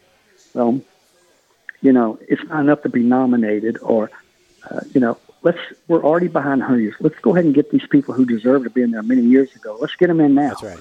And uh, That's right. and then we'll then we'll take then then everybody can have that designation with their friends, and their family, and everybody that's in Texas Boxing Hall of Fame, and and uh, and we'll get them into a, an induction ceremony as we go, and we'll do that in different various cities, so that so that the people in El Paso don't have to come to Dallas or San Antonio, or s- you know, per se, to go to a Hall of Fame event. Uh, and this way, their friends and family can share in it, and they can just be right there. I got one That's last question, and then we're going to wrap things up with you today, Lester. When are we going to see the next big fight card come to El Paso? Uh, well, you will. You know, it keeps going. It just keeps going, and uh, sometimes we have some long pauses. And and believe me, I mean, I've been in helping facilitate uh, uh, events there in El Paso for major promoters for many years since 1988, and uh, and um, and you know, so it's been. You know, it's uh, you build it, they will come, and and and El Paso built it many years ago. I mean, they've been a great uh, boxing market, and and I would expect to see something there sooner than later. I mean, you know, I'm working on talking to somebody about uh, uh, with a promoter now about doing an event, and let's get those El Paso Boxing Hall of Fame members honored over there. And so um, I think you'll see something before too long, probably after the first year from just talking with various promoters. But El Paso's still very viable, still a great fight town. Love that. Love hearing that. And uh, listen, uh, congratulations again. Uh, I'm uh, just honored to be part of it. But uh, more than anything, I know there's a lot of people that are big fight fans in El Paso, excited that this is now uh, formed and looking forward to seeing uh, the Texas Boxing Hall of Fame get a permanent home and continue to grow. That's what it's all about, Lester. Oh yeah, oh yeah. We're working on the website now, and uh, we do have a Facebook page. It's uh, Texas Boxing Hall of Fame on Facebook, and uh, we're working on we're working on a website, and uh, and sooner than later, hopefully, we'll have a permanent home for it. And uh, we're working with the Texas Sports Hall of Fame in Waco. That's uh, uh, has a great Hall of Fame for the state of Texas, and uh, they're, they're going to give us some space there, hopefully, and and uh, we're working towards that. And, but we'll be in El Paso for too long. Terrific. I'll look forward to talking to you then. In the meantime, congratulations. Thanks again, Lester, and we appreciate you giving us the time as always and joining us on the show tonight. Yes, and thank you, Hall of Famer Steve Kaplowitz. I appreciate that. I love it. All right. He's Lester Bedford. He joins us here as we continue uh, at about 22 now past the hour. Rams are driving against the 49ers. We'll give you an update on that as we go to Charlie One to get this traffic update. Here on Sports Talk. Currently, the Monday night game is about five minutes in. Rams get an early field goal. But, Adrian, if you're a Rams fan, you got to be pretty happy with Matt Stafford in the first drive. 7 of 7, 52 yards, and it ends on a Matt Gay 39 yard field goal. Yeah, Steve. First off, this uh, this game as a Rams fan, I, I, understand how big of a game this one is for LA uh, in trying to just bolster their record a little bit more. Nice opening drive by uh, Matt Stafford. I would like to see them score a touchdown on that drive instead, but uh, hey, three points, I'll take it. I figured you would. Um, speaking of being able to take it, I think Conrad will probably tell you that he'll take it for the Cowboys, winning their last three after falling uh, in their first game of the season. Conrad joins us next here on Sports Talk as we continue live from Border City Ale House, where fans are piling in here at 1506 Lee Trevino, getting ready to uh, enjoy the Rams and 49ers with us. Conrad, good to have you back on the show. How are you today? Hey, Steve. How you doing, my friend? I'm doing well, Conrad. How about you? Pretty good. So, uh, you know, I'm going to ask you, "Tunnel of Love" by Bruce Springsteen or uh, "Shout at the Devil" by Motley Crue right now. What would you pick on the jukebox? Uh oh, I actually like Tunnel of Love, and I love Shout at the Devil. They're great songs. I mean, I guess I guess it just depends on yeah. um, the mood, the venue, and for me, like yeah. uh, you know what happens. Like if I'm if I'm doing it after a uh, after the Mets just got swept by the uh, by the Braves, probably shout at the devil. If I'm doing it at the uh, Jets, finding a way to knock yeah. off the Steelers in Pittsburgh, yeah, tunnel of love. There you go. So it just yeah. depends yeah. on what we're talking about, right? That was that was that, that was awesome. Congratulations on that, man. I hate the Steelers, so awesome, great win, man. Great win. I appreciate uh, that. Thank you. Yeah, as far as the Cowboys, I mean, you know, I know we're four games in, but I'm going to tell you this defense has been consistent. You know, 19 uh, against the uh, Buccaneers. Uh, you know, 16 Giants. Uh, yesterday, I, I, I guess what was it, 10 against the Redskins.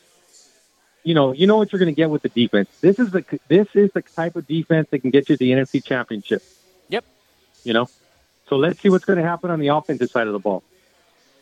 You now, know, um, let me ask you. Let me ask you about the offensive side of the ball because the Cowboys with Cooper Rush are a totally different type of offense than the Cowboys with Dak Prescott. And the way I've described Cooper Rush is he is the perfect game manager. Makes the passes when he needs to, converts, doesn't make a lot of mistakes. But on the flip side, you know he'll be tested much more in the next two weeks when he gets to go up against the Rams and Eagles. Yeah, you got it. You got it. And I, and I, you know he he's obviously a slow starter. I mean, the past yeah. two games that we've had against the Giants, against the the uh, Commander, um, it's hard for me to say Commanders, but Commanders. Um, you know, he's he's been a slow starter, and uh, you know, I you, yeah, I, I don't know if that's the kind of guy you want to take into the playoffs. I don't know. I mean, I know Dak can't win in the playoffs. I mean, we've already got that experience from him. Seven years, he hasn't done anything. I mean, it, it, it, it's it's hard to tell. It's hard to tell. You know, Zeke Zeke's not the same guy that he was seven years ago. I mean, he just runs up the middle, and you know, you don't see anything else from him. I don't know why Kellen Moore doesn't put the running backs Pollard and and Zeke more into the you know try to get them involved in the passing game more. Mm-hmm. Um, you know, I don't know. I mean, you like you said, we're going to see what we got with the Rams and the Eagles. I predicted the Cowboys would go five and twelve this year and they're three and one. So obviously, I, I think I'm pretty wrong on, on that aspect. You know. No, I hear you. And and and the truth is, yeah, you're 100 percent right. I mean, it's just it, it's something that people didn't expect, and I guess maybe it's a a, a pleasant surprise. That's the best way to put the UTEP football, the uh, the Dallas Cowboys uh, season, at least to start off. They've they've exceeded expectations for a lot of people. You, me, and probably every Cowboy fan after what happened early on.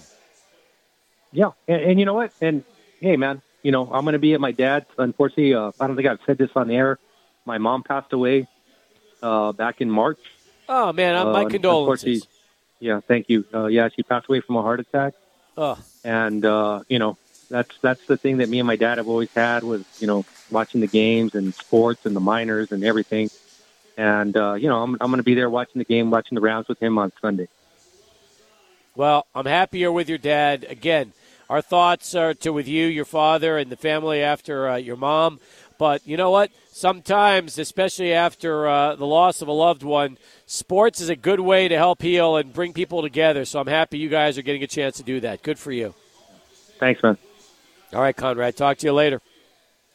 Conrad enjoying himself right now, and I like the jukebox options every time he throws them at me, Adrian. It's nice because I like "Tunnel of Love" from Bruce Springsteen, especially there's a part in the middle of the song that's just a great. Uh, it's a great, uh, you know, part of that uh, part of that tune. But then again, man, Motley Crue, shout out to Devil. That's one of the all-time greats. I love the fact that you worked in uh, scenarios for both your teams. One at the high point with the Jets, by the way. Uh, Zach Wilson looked sharp yesterday and stopped any kind of a comeback by Kenny Pickett. Uh, yep. Uh, and then you also included, of course, the Mets. Uh, yeah, sad to see them uh, get swept by the, the Braves. Are, are, you, Steve, real quick? I know we got Sports Center, but are you a Mets fan right now that's saying, hey, I get it, the Braves have just surged throughout the last stretch? Or are you pointing the finger at the Mets saying, hey, they should have they should have got this done a lot uh, sooner and won this division. Yeah, listen, they've had a great season. The Braves have had a great season, but the fact is, the Mets pitchers lined up against the best Mets pitchers lined up against the best Braves pitchers, and the Braves swept them. Adrian, they swept them. Yeah, you're definitely right, and they're playing their best baseball right now when they it matters, when it they're really peaking. matters. They're peaking, and I'll tell you right now, Mets are going to get the Padres. I'm not. I'm, that's that's going to be a very very tough first round for them. And for all I know, the Mets might not be able to survive the Padres in the first round of the postseason. Yeah, li- both teams with uh, little playoff experience as of late, recently. You know, when yep. you talk about these two clubs, uh, and then the winner of that series ends up getting the Dodgers. So I mean, talk I about know. talk about a tough task ahead of both teams. It's very very tough. You're 100 percent right on that. So don't worry, I'm happy you asked that question to me and we can get to Sports Center right now, but it's a very valid question. It deserves to be asking uh, asked as we continue here. 33 now uh, past the hour, so we've got a little less than a half an hour left before we wrap things up. Um, and we'll, of course, talk a little baseball with you in our final portion of the show. I know Chema's just chomping at the bit to get in on her Dodgers, so we'll do that as well. Stay with us. Sports Talk continues. Does Aaron Judge get to 62 tonight? We'll find out. I believe he's batting right now for the Yankees, leading off the sixth as Sports Talk continues. 600 ESPN El Paso. Adrian, thank you very much. As we continue here on Sports Talk, if you're uh, wondering about Aaron Judge here, leading off the sixth inning um, against Perez, well, uh, as of now, let me see. Yankees are up one nothing and I believe Judge is one for three. Okay, one for three. Got a single in his last at bat, but so far, Martin Perez has pitched terrific. Six innings of five hit, one run ball um, against the Yanks, and uh, Judge has already batted three times. So we'll see. He'll get probably get a fourth at bat around the eighth or ninth inning, Adrian, depending on how things go. But right now, one for three is Aaron Judge uh, so far here uh, tonight. And by the way, let's get back to what Joe was saying. Playing with pressure. How much pressure do you think is on Aaron for this series, knowing this is the last chance he has this regular season to go out and hit uh, 62? You know, that's a great point. The pressure is there. And I think he hears the pressure every single day from media members. I, I, think that's one of the things right there where you're looking at Aaron Judge, who's getting asked every single day about this. He's, he's seeing it every single day on social media. Imagine all that kind of pressure right there. It's got to be, uh, you know, mountains on his shoulder right there that he's got to he's got to kind of you know maneuver through. Oh, absolutely right. Absolutely. Meanwhile, Wilson just scored uh, the go ahead touchdown uh, for San Francisco on a nice, about a 20 yard run, give or take. 49ers now lead 7 7 3 over the Rams. This is a chance to be a really entertaining football game tonight, Adrian. I like these two teams. Yeah, my problem with the Rams defense, Steve, is uh, while they're good in this in the pass game, they've got holes in the rushing game, and I think the 49ers can expose those holes. I think they're going to be able to run against the Rams today without uh, some of these early game adjustments, and it's up to the Rams to clamp down defensively. They rely so heavily on their standouts in Jalen Ramsey and Aaron Donald, but when it comes to stopping the run, that's where sometimes they, they, they're a little shaky. Well, you're right. Jeff Wilson just had a 32 yard uh, touchdown run, and Garoppolo went 4 or 5 for 44 yards. I mean, I don't think this is going to be quite uh, Detroit Seattle but this has a chance to, you know, these two teams have a chance to score some points, don't they? I think so. And I think both sides have shown that they have defenses that can stop. Both of them have shown that they have uh, low scoring outputs, as we've seen earlier this year. But uh, these two teams love to score a lot of points whenever they clash. Uh, it's two teams that know each other very well. In fact, I would say that most the players on the, the current roster, they probably remember that NFC championship game, which both these teams played in, uh, and the Rams edged out the 49ers. So hey, San Fran probably wants a little revenge from that loss. Yeah, I think so too. I think so too. Um, meanwhile, just a few days left in the baseball season. Dodgers currently have 110 wins as they wrap things up uh, today with the Rockies. And, um, you know, their season is about to, uh, Dodger season will end uh, later this week when they finish things off uh, with Colorado. It's kind of interesting. They play a six game set with Colorado six games in Dodger Stadium. Chema, how many wins do you think the Dodgers will finish up with when it's all said and done? They're 110 and 49 right now. You know what, Steve? I want to say 113. Oh, you think they're going to win out? Yes. Wow. I do. Well, you know, the record for uh, most wins in a season is 106. So the Dodgers have already shattered the franchise record for most wins in a season. How impressive is that? I'm very impressive. I was actually, I'm still impressed. It's crazy how this Dodger team is. Uh, yeah, you're going to be impressed. But let, let's be honest, though. When you're this good, if you don't win the World Series, Chema, it's a disappointment no matter how you look at the regular season, isn't it? Yeah, I agree. It's going to be a disappointment if they don't win, especially they're a powerhouse team right now. Yep. Everyone's red hot. They and are built. Yeah, they're built. They're built to win in the playoffs. Definitely. So yeah, hundred percent right. Hundred percent right. So uh, we'll see if it happens or not. But anyway, yeah. And by the way, how about uh, Albert Pujols over the weekend passing Babe Ruth for second on the all-time RBI list? That's another great little uh, milestone that kind of went unnoticed because we're all talking about Judge, but passing Ruth in RBIs pretty impressive for that career. How about that all-time uh, RBI list? Albert Pujols second before his career is over. Incredible. So. Yeah, speaking uh, about Pujols, he also just hit um, home run number 703. He hit another one, huh? Man, Crazy. what a story he's been uh, in the second half for St. Louis. Incredible. So Albert uh, just continuing his onslaught to finish the season. He's batting 269 right now, and 24 home runs this year is pretty remarkable. When we come back, Final countdown. Had a chance to go watch UTEP basketball practice over the weekend. I'll tell you what I saw. Adrian and I will compare notes next as Sports Talk continues. 600 ESPN El Paso.